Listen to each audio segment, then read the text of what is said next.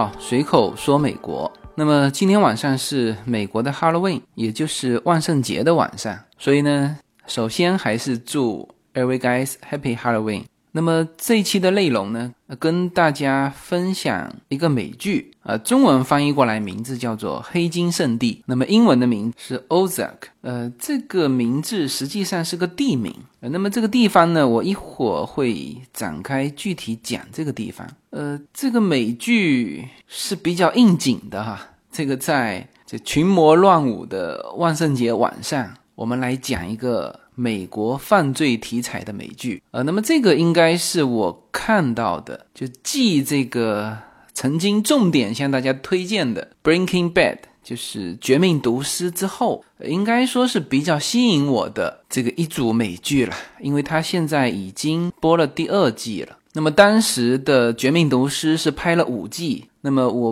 不清楚这个《黑金圣地》能够拍几季哈，那反正现在已经是第二季了。当然，《绝命毒师》之后啊，还有一部叫做《风骚律师》啊，但是呃，严格来说，我没有把那个《风骚律师》给看完啊，甚至就没看下去。那么没看下去，就代表很多问题了哈。所以呢，我觉得这几年来能够说，至少是我个人比较爱看的美国犯罪题材的美剧来说，应该是这一部。黑金圣地，呃，那么这部片子呢，就很多人拿它和《绝命毒师》去对比。那当然，黑金圣地到目前来看是还没能超过这个《绝命毒师》，呃，甚至我觉得暂时也还不能和《绝命毒师》去去比肩。所以呢，就很多人就把它说成是这个叫做另一部《绝命毒师》。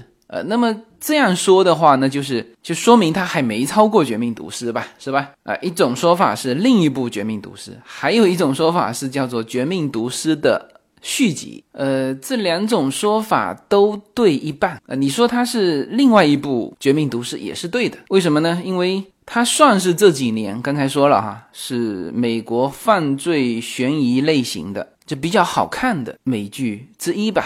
那我没有看过其他比这个更好看的，所以我是向大家推荐这一片的。呃，它和《绝命毒师》有很多相像的地方，比如说是啊，犯罪题材是个人犯罪题材，它它不是黑帮题材。大家知道黑帮题材是是有点那种江湖的感觉，而个人犯罪题材，你像《绝命毒师》。是吧？他始终就是一个人，唯一说他有搭档啊，就是他的那个助手，但是属于这种呃，不能说猪队友吧，但是也是属于让他很费心的。那么这一部《黑金圣地》几乎也就是他一个人，他的男主角就是马蒂，呃，这个特别说明一下哈，就这篇里面啊，几乎全是新人，也就是男女主角是有名气的。那么男主角是 Jason Bateman。杰森·贝特曼，那么他既是这一片的导演，又是这一片的男主角啊。那么剩下我们能知道的就是这个女主角，就是饰演他老婆温迪的这个女主角。呃，在《楚门的世界》里面就是女主角。那么老牌的演员就是这两位。那么《黑金圣地》里面的这个马蒂和老白，那就是一样的，都是一个人在战斗。老白是一个人在制毒贩毒，这个马蒂是一个人在在洗钱啊，所以这一片啊，我肯定不会只讲一期，回头我会非常有兴趣的。这个从这一片美剧这个展现出来的，在美国怎么洗钱，什么叫做洗钱啊？可能这些作为我们中国的这个听友啊，很熟悉这个洗钱这两个字啊，但是呢，很多人并不知道。啊，什么叫做洗钱？什么叫做白钱？什么叫黑钱？啊，因为中国的金融监管制度和美国的金融监管制度又是完全不同啊，所以这个我不知道是第二期或者是第三期哈，反正这个一定会跟大家聊到，呃，因为这个是有知识点的哈。OK，那么这个是第一个很相像的，就是个人犯罪题材的美剧，主人公是罪犯本身，你当然也可以把。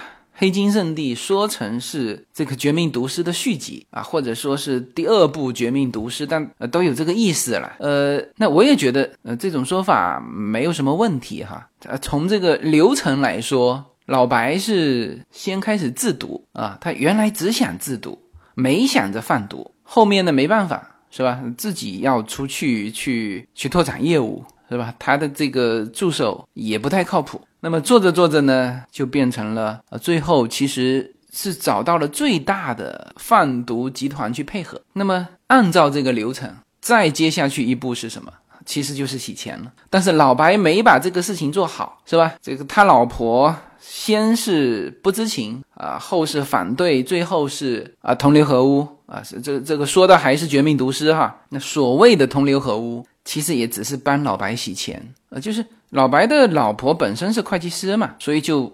搞了一个洗车店啊，帮老白洗钱，但事实是，呃，做的很差的，就是没法洗那么多钱。所以这个黑金圣地和老白的这个绝命毒师啊，非常相像的有很多很多，其中之一就是你能够看到大量的现金，是吧？老白的老婆把他拉到他们租的这个仓库，哗，这个卷帘门一开，用这个塑料盖子。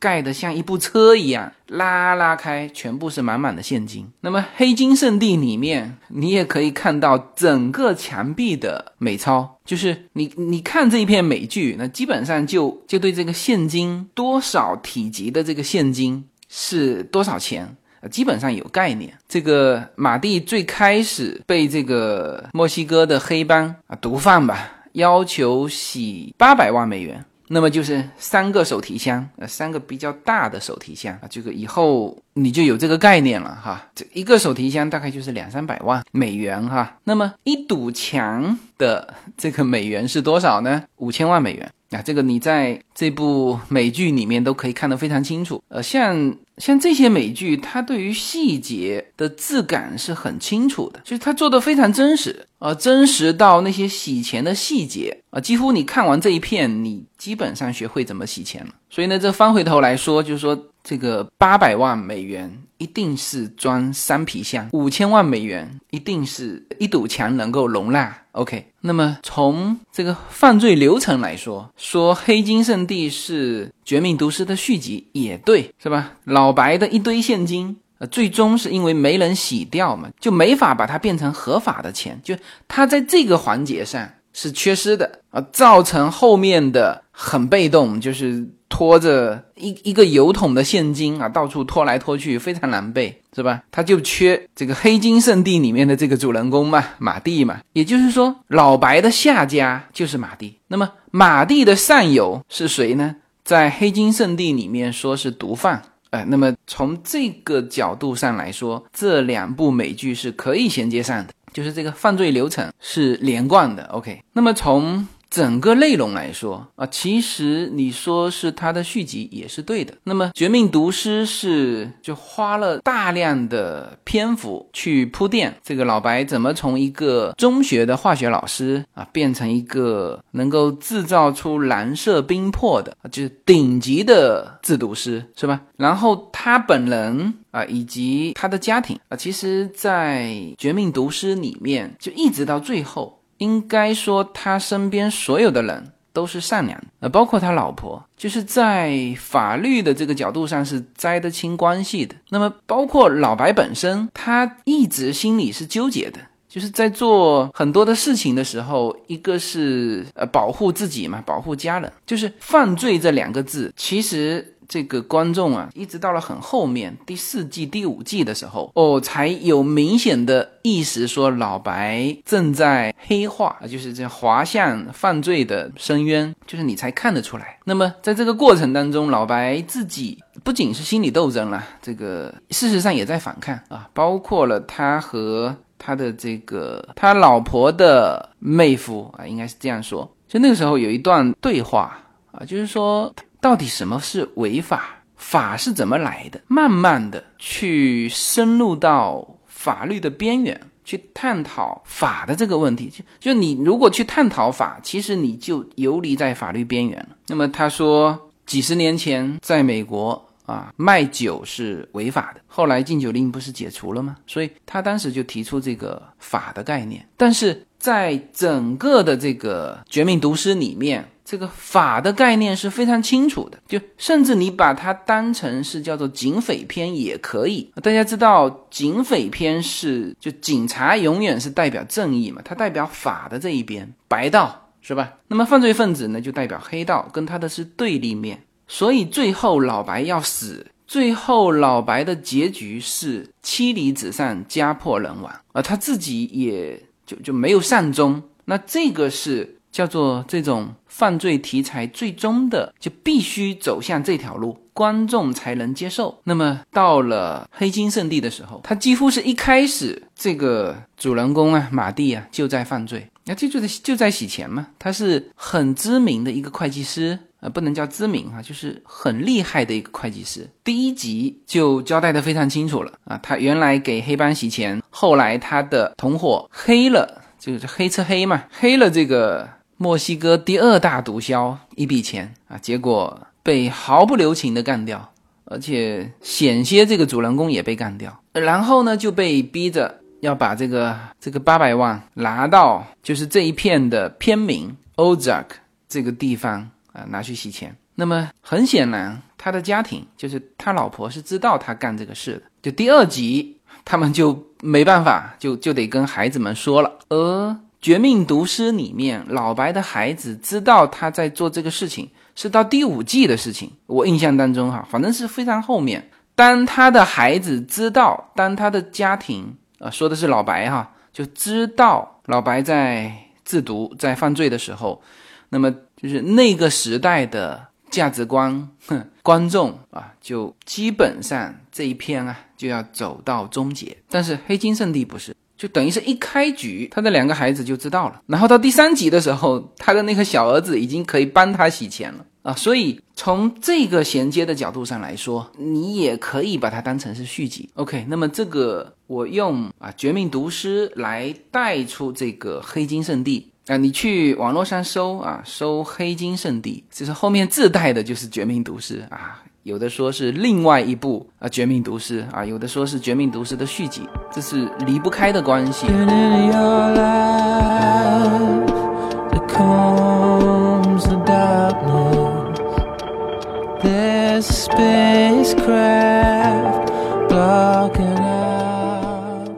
但是这一片呢，我又不认为。我刚才说了是对了一半嘛。首先，这两片虽然说都是犯罪题材的这个影片、这个电视剧，但实际上啊是完全不同的。不同在哪里哈？我首先先说它的制造方是不同的啊，这个等于是跳出这个内容，但是是有关系的哈。我我我说所有的事情都是有关系的。黑金圣地的制片方是谁呢？是这个 Latfrance 这个国内是把这家公司称之为叫赖飞公司啊。那么这家公司是我前几天还看到一个数据，是这几年以来美国的上市公司里面市值增长最快的第二名。而这家公司原来是出租那种录像带的，然后把这个这个碟片啊。给它放在网络上，是这个模式非常像我们国内的优酷。那么优酷现在当然也自己开始做内容，但是奈飞公司是做的就更为强劲的。它现在就已经发展到什么地步啊？就是你看哈，我们家买的是 LG 的那个电视，我其他电视我相信三星可能也差不多吧。就是电视的遥控器上。上面直接有两个按钮，一个就是这个这个奈飞公司的 Netflix，还有一个就是 M 总，就是大家 M 总很熟悉哈，亚马逊，亚马逊大家更为了解的是一个网络电商嘛，就是当然是最大的哈，但事实上它现在亚马逊在内容方面也嵌入的非常深，所以现在美国就是这种内容和网络的结合，这个势头啊。就是要逼的，像 ATNT 这种美国的第一流的这个网络运营商，他要去和华纳去去联合，呃，才能够抵抗奈飞公司这种的势头。华纳大家很清楚哈，算是最大的影视集团了吧？那么 ATNT 大家都都知道，ATNT 是美国应该是最大的运营商。就这两家原来说很早就有并购的这种这种意向，但是。法院一直不肯，他就怕你垄断嘛。但是现在奈飞公司起来之后，他就批准了啊。所以奈飞公司是这么样一家公司，这么样一家公司拍出的《黑金圣地》。那么它的形式是不是像以前 HBO 那种《权力的游戏》哈，一周一集，一周一集给你慢慢的播？不是的，它直接一口气啊，第一季和第二季都是这么干的，就这种的播放风格是更为凶猛。现在的这个收视体验啊，我我等不及你一集一集慢慢放啊。当然，大家如果都是一集一集，那就平衡。但是奈飞现在从这个扩张的势头，从它在内容上的投入，从它这个美剧的这个播放的感觉，你都可以感觉得到，这是一家什么样的公司啊？是非常切合美国现在的这个收视体验，无论是它的内容还是播放形式，很接地气，很符合美国的这个观众胃口。这么一家公司拍出来的《黑金圣地》，我我为什么反复说这么一家公司？和甚至它的形式跟我后面想表达的东西是相关的哈，不是闲扯。那么这个就首先和原来的那种模式是不一样的了。OK，那么第二，它在整个电视剧的节奏上是更为的紧张刺激。呃，大家看过《绝命毒师》的吧？几乎听我的。随口说，美国的朋友应该都看过《绝命毒师》。那么，《绝命毒师》的节奏算是够快的了，但是呢，它和《黑金圣地》比起来还是不如。就是说，如果说《绝命毒师》用整整一季的时间让大家去感受这个老白怎么从一个非常普通的普通人，让自己走到危险的边缘的话，那么。黑金圣地是在第一集就十分钟之内，他就把这个主人公一家已经推到万劫不复的边缘，就是随时被这个黑帮灭门的这种这种悬崖边缘啊。应该是第一集的第十几分钟，他身边的所有原来的合作伙伴全部被爆头，那么他的老婆出轨了。你看哈，这个我待会儿会说到这里面的巨大的不同。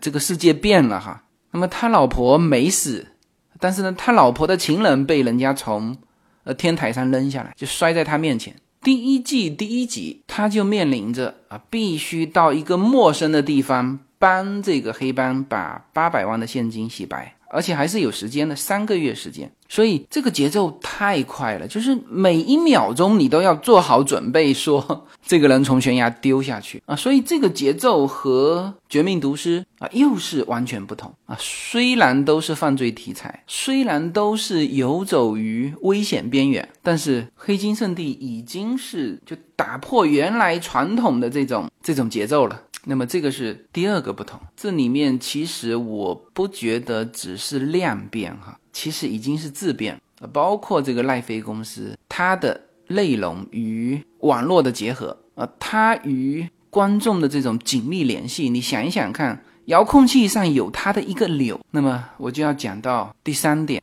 就是我今天其实是主题哈，这个时候才出来。这两个片啊，老白的《绝命毒师》和马蒂的《黑金圣地》，从价值观来说，其实是完全不同的两个内容。如果你把它都看成是犯罪题材的影片的话，那么我们就不得不承认，整个美国的价值观已经在变化。没有什么能够阻挡。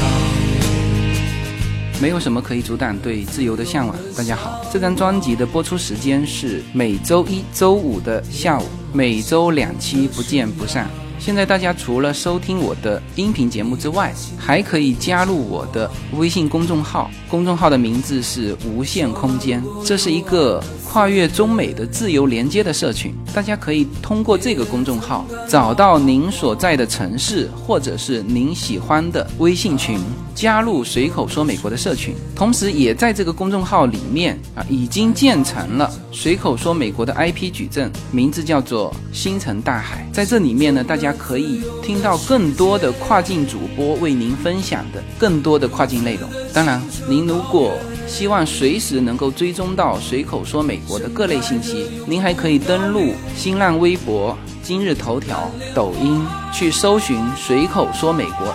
移动互联网的神奇之处呢，就是可以把同类的人拉得很近，让我们勇敢开始，活成喜欢的那个自己。而赖飞公司，他敢这样拍，他敢把这样的。内容，呃，这样的价值观展现在美国的观众面前，呃，我我认为是有一些超前的程度哈，呃，并不是说所有的美国人都能接受这种价值观，但是应该说已经在改变了，呃，那本身《绝命毒师》也在改变，他对于。法律已经提出一个质疑了，是什么叫法？什么叫做合法？什么叫做违法？他已经提出质疑了，在《绝命毒师》里面，但是最后他还是要必须结局是妻离子散、家破人亡，就是说告诉大家你这样做是不对的啊！这个是当时应该这样说，是准确的哈，就是当时的《绝命毒师》推出来的这个美国民众能接受的价值观，就接受到这里了。就主体还是就是一直围绕着什么呢？比如说家庭观啊，比如说就朴实的这种对人善良的这个这个思维体系啊，然后是正义最终战胜邪恶，是吧？虽然主人公是站在邪恶的一方啊，各种纠结啊，各种心路历程，但是最后你还是难逃这个法律的制裁。那这个是 Breaking Bad。这个绝命毒师的价值体系，OK。那么到了这个黑金圣地的时候，你从哦，反正现在演到演到两季了，我相信啊，他这个价值观不可能回头了。就是这两季展现的是什么？这个内容一开始，你你从他的这个整个家庭，你就可以感受得到哈。主人公替人洗黑钱，当然他不是把主人公拍成就是那种。坏人啊，没有哪一部美剧敢这样拍的，因为观众有一个代入感嘛。没有哪一个观众就能够把自己设定成坏人。但是呢，他第一个镜头就在帮人洗黑钱。他老婆是以什么样的方式出场呢？就是这个本片的女主角是以什么样的方式出场呢？是她出轨了，而且她和情夫。那个在一起的那个视频啊，就儿童不宜的这个视频，被她老公请了侦探给拍下来了，是吧？这是这是他老婆的出场方式哈，被人捉奸在床的出场方式，是吧？你想一想看，这这二位是何等形式的亮相啊？那么他们一开始他们的家庭就是没有感情的，就是说他老婆出轨，他老公呢也没感觉怎么样，就是说他们之前是已经有了一个这种。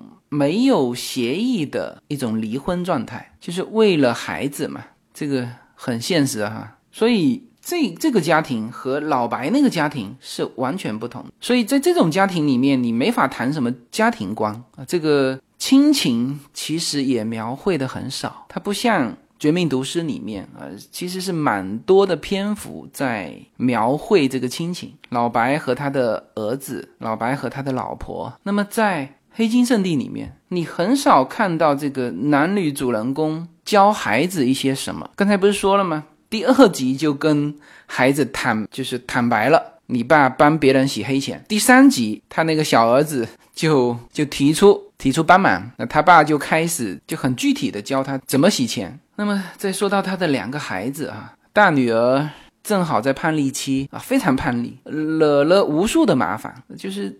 一开始就是他大女儿惹的麻烦嘛，就是因为他小孩小儿子还小，大女儿应该是十四五岁吧。他大女儿的出场方式就是一出场就把那个八百万现金三个皮箱嘛，其中一个皮箱给丢了啊，就是因为他他爸叫他看着这个他们的行李，他跑去玩去了，还被人骗了。然后一回家一看，这个行李箱少了一个啊，然后在后面的这个过程当中不断的。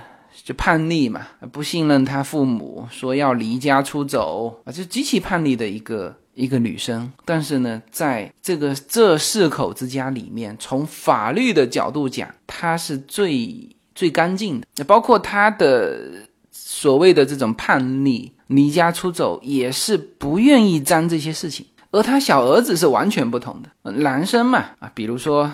这个和他们住在一起的那个老头，老头教他怎么用枪。这里面实际上涉及到一个少年持枪的问题，这是美国的社会焦点问题之一。你看哈，这片里面啊，几乎囊括了所有的美国的社会焦点问题：少年持枪、洗钱、贩毒。它里面啊，这个批判的都不是贩毒了，就是里面有一个当地的。这个地方势力种那个罂粟，那就是制毒嘛。就在整个的过程当中，你你观众不觉得他制毒有什么问题，只是说他们家脾气不太好，是吧？跟那个邻里关系不行，太霸道啊，甚至跟这个墨西哥的毒枭合作的时候还搞出事情，是吧？就你你留给观众的感觉是这些问题，是他们。性格的问题，脾气的问题，整个的感觉就没有翻回头说，呃，你这个重这个因素有什么问题？那当然，现在啊，这就是现实嘛。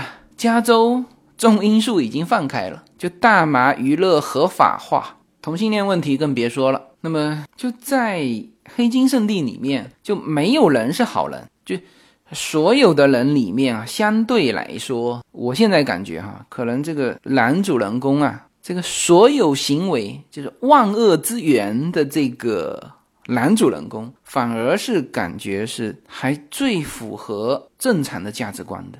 那么剩下的，比如说里面说到的 FBI 的这个警察啊，那是感觉坏透了啊，诱供啊，设计各种陷阱啊，怎么折磨这个这个当事人啊？就这个，如果说这个邪恶的顺序拉出来摆的话。那么主人公是这个一家啊，算是呃最不恶的，呃，然后是黑帮当地的恶霸，那么最恶的就是 FBI 的这个警察。那么在这部剧里面呢，也出现过这种很善良的人啊，比如说其中有一个牧师啊，因为他呃曾经哈这个被这个持枪的歹徒一枪啊击中心脏，但是呢正好偏了一点点，这个。子弹从他的左胸穿过，他还能活下来，所以他觉得是上帝拯救了他，呃，所以他后来变成一个牧师，就不遗余力的在布道。但是最后这个人也黑化了，呃，当然有很多的不顺利的地方。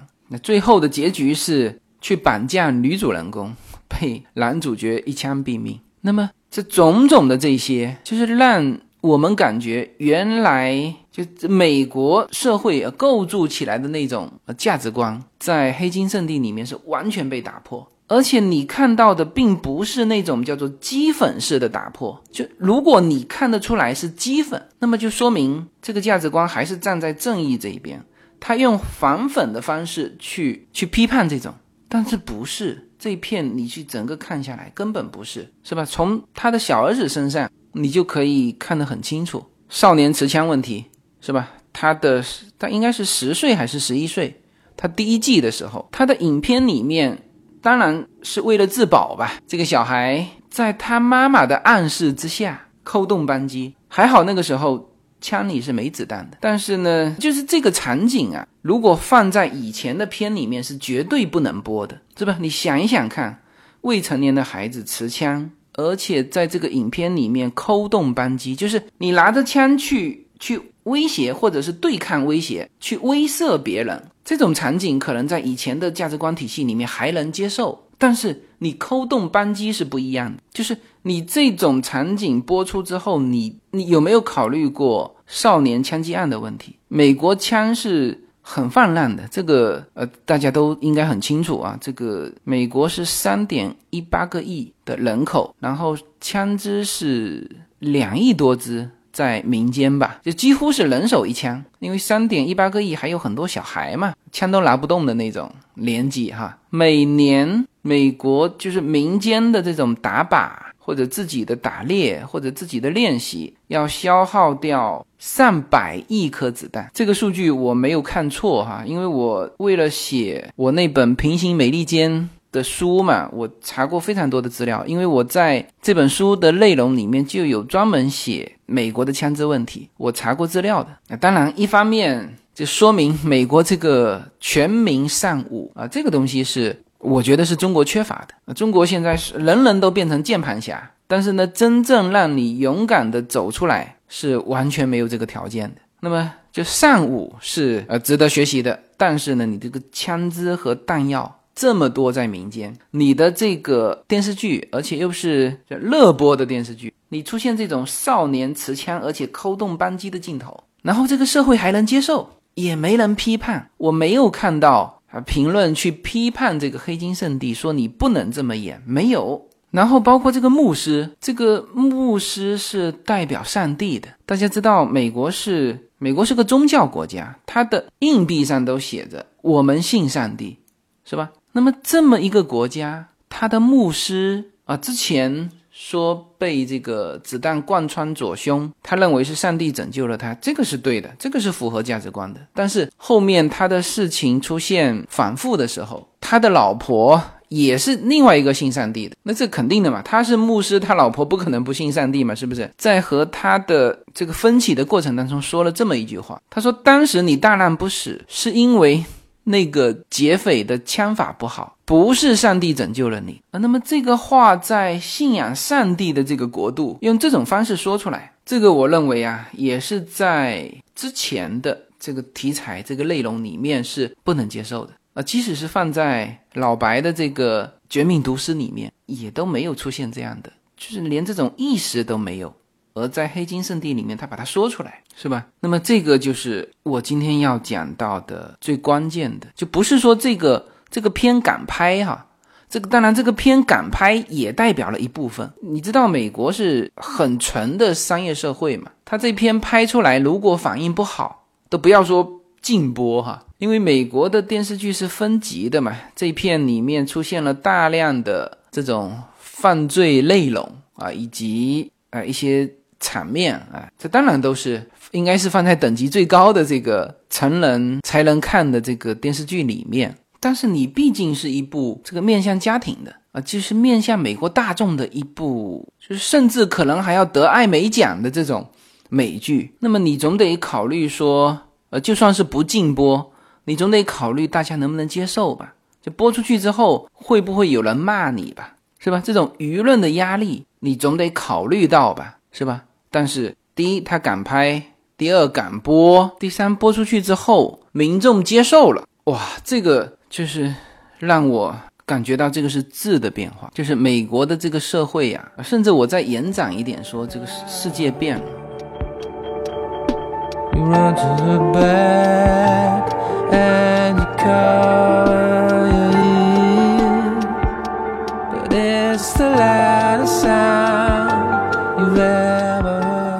说小一点说吧，我们不说美国社会啊，但事实上也就是反映美国社会。就如果说《绝命毒师》里面啊，只是说对于一些一些价值观的一些怀疑。啊，它是以一种让人家很能接受的方式，就是老白他他得癌症了，是吧？他为了家庭呃要去自毒，为了让自己活下来，为了让家庭不去背负这种他医疗的这种经济压力，他去自毒，就是从这个角度去去让观众接受。然后这个随着一步一步走下去，有对价值观提出过怀疑，但是最终。主流价值观还是把老白吞没，而这可以这么说的哈，因为编剧嘛，你得跟着这个主流的观众能够接受的结局去走，所以最后老白必须死。那虽然说最后那一幕是很壮烈的啊，但是结局是妻离子散嘛，家破人亡。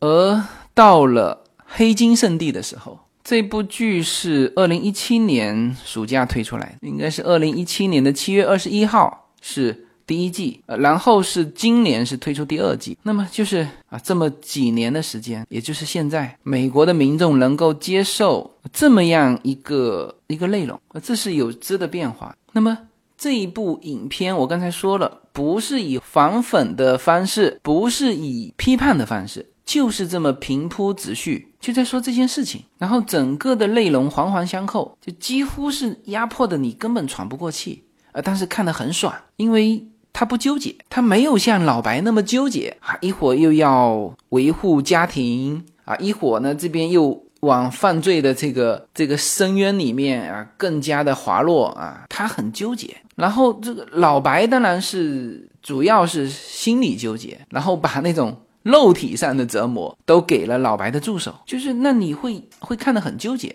而黑金圣地是一点不纠结，这个女主角。女主角在生孩子之前是给这个总统候选人去竞选团队里面的一个班子成员啊，所以这个主人公洗钱洗到后面，因为这个越洗越大嘛，就最后他要搞定一个地方批下来作为赌场。那么这个时候，他老婆的原来所掌握的那些技能，通通发挥作用，就是怎么让一个提案在呃政府里面通过啊，你看他展现出来的这种技能，比如说贿选啊，比如说这个勒索，他让这个一个脱衣舞娘去勾引一个议员，然后他亲自拿着摄像机去把这段视频拍下来，然后直接当场就是威胁这个议员。你必须让我这个提案通过，否则你就不要做人了，是吧？像这种场景看的我都很目瞪口呆。就是我现在说的还是你怎么拍和观众怎么接受的问题。你是有主角光环的人，是吧？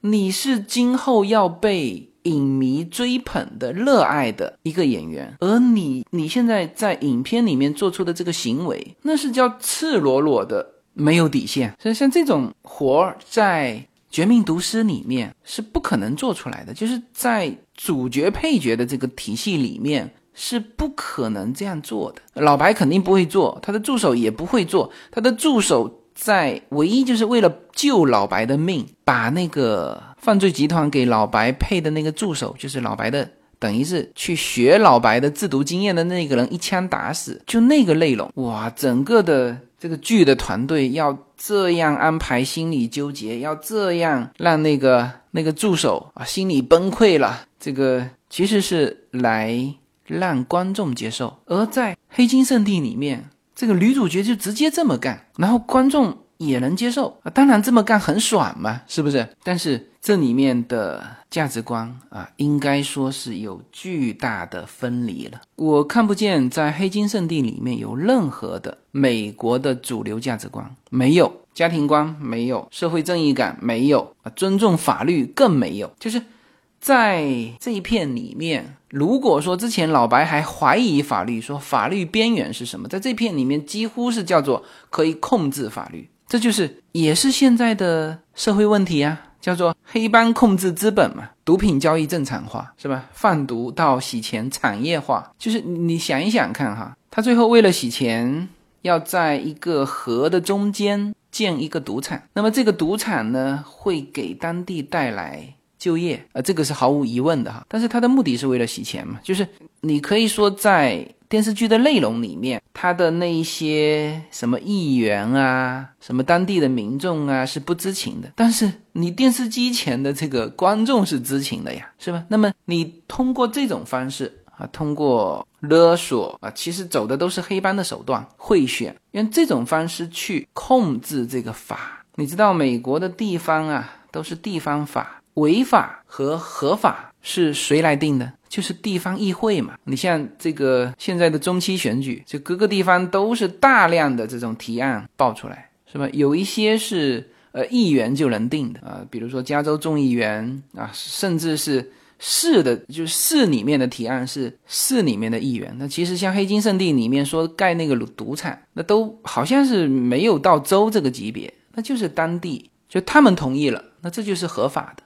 合法的赌场，所以啊，这个就我本人是很清楚的。我甚至在和我自己的朋友啊喝茶的时候有聊过这些话题，就什么是合法，什么是违法。就是所有移民到美国的人来，就第一件事情就是就是敬畏法律。但是呢，你待久了之后，你就会发现，哎，原来说这个晾衣绳啊，就晾衣服。加州不能晾，那现在也推翻了，加州可以晾衣服了。那你在之前，你衣服拿到院子里面晾，这就是违法的。但是呢，你一堆人去把这个事情拱下来，那这就就是合法的。那这这个我们好理解、好接受哈。大麻的合法化，这个就大家就很难接受了。但是呢，也被那么一堆人拱掉了啊，所以现在合法化了，是吧？你像川普，是吧？最牛的这帮人是叫可以控制法律。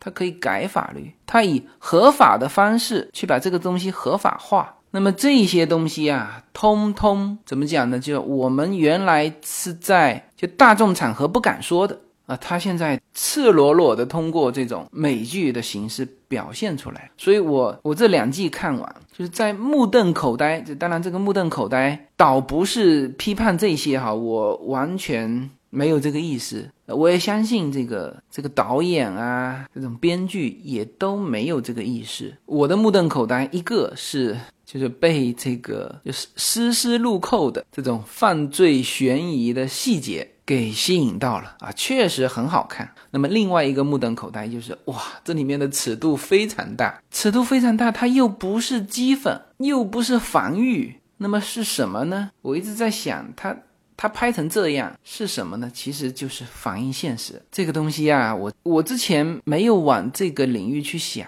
后来我看这个豆瓣的这个评价里面，呃，它出现过好几个这个叫做现实。我后来想一想，这一片可能就是这样，整个片子啊，以及剧中人的这个风格也是，就是极度现实，不问过程，只关心结果。可能啊，奈飞公司拍这一片也是这样，没有什么价值观，就我不关心说这种片要有什么什么社会责任，没有。只关心答案就是收视率啊，所以他才能够以这种把观众推到窒息般的这种压迫感和就完全不关心底线的这种现实感去展现这部剧。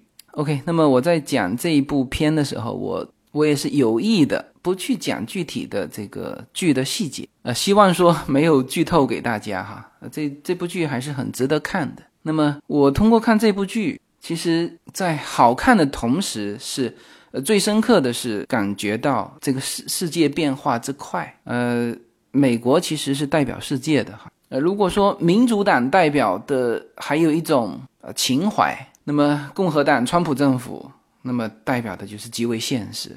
而这部剧里面啊，几乎囊括了啊现在美国社会啊几乎所有的这种重大问题啊，所以这也是。观众能够接受这一这个片，叫做先抛开价值观吧，我们先解决当前的问题啊，这个就是美国现在的现状和片中的这个贯穿始终的这种讲述是完全一致。OK，时间关系哈，就是关于黑金圣地推荐的部分啊，就讲到这里。那么下一期呢，我会怀着浓厚的兴趣给大家聊一聊。片中出现的洗钱的细节，那么这个是我们叫做叫做知识点。你会通过这些片中展示的这种呃洗钱啊这些，你去跟我们目前的美国的这种金融呃制度呃去结合起来，你就知道哦哪一些事情别人为什么要这样设定啊？这个法律为什么是这么呃规定的？然后你呢啊别因为这种呃知识的短缺。啊，做一些事情被税务局误会啊，我觉得应该说从这个角度去讲下一期的内容，呃，我是蛮期待的，我想大家也比较期待，好吧？那么这一期就先到这里，好，谢谢大家。